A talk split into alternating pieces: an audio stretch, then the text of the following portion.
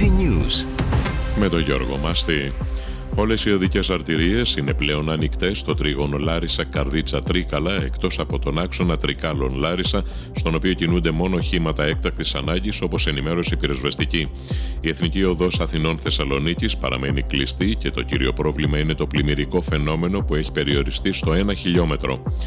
2,2 δισεκατομμύρια ευρώ θα δοθούν από την Ευρωπαϊκή Ένωση στη χώρα μας για τις καταστροφές από την κακοκαιρία, ανακοίνωσε η πρόεδρος της Κομισιόν Ούρσουλα Φορντελάιεν μετά τη συνάντησή της με τον Πρωθυπουργό Κυριάκο Μητσοτάκη στο Στρασβούργο. Στηριζόμαστε στην υποστήριξη της Ευρώπης. Το καλό είναι ότι η οικονομία μας είναι σε καλή κατάσταση και μπορούμε να καλύψουμε πρώτες ανάγκες, είπε ο Πρωθυπουργός. Ξεπέρασε τα 2 ευρώ το λίτρο η πανελλαδική μέση τιμή της αμόλυβδη βενζίνης, σύμφωνα με στοιχεία του Υπουργείου Ανάπτυξης. Η μέση τιμή του ντίζελ κίνησης είναι στα 1,78 ευρώ το λίτρο. Ένας Τούρκος υπήκος συνελήφθη στο αεροδρόμιο Ελευθερίου Βενιζέλος, ο οποίος έφερε πλαστό διαβατήριο, δύο πλαστές ταυτότητες και σφαίρες.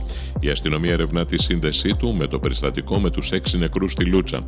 Τα θύματα ήταν στενοί συνεργάτες του Τούρκου αρχιμαφιόζου Μπαρί Μπουγιούν, σύμφωνα με τουρκικές πηγές ασφαλείας. Η Βρετανική κυβέρνηση θα υποβάλει τους μετανάστες σε εξετάσεις οστών με ακτινογραφίες προκειμένου να καθορίζει την ηλικία όσων δηλώνουν ανήλικοι και εποφελούνται έτσι από την ειδική βοήθεια που λαμβάνουν τα παιδιά.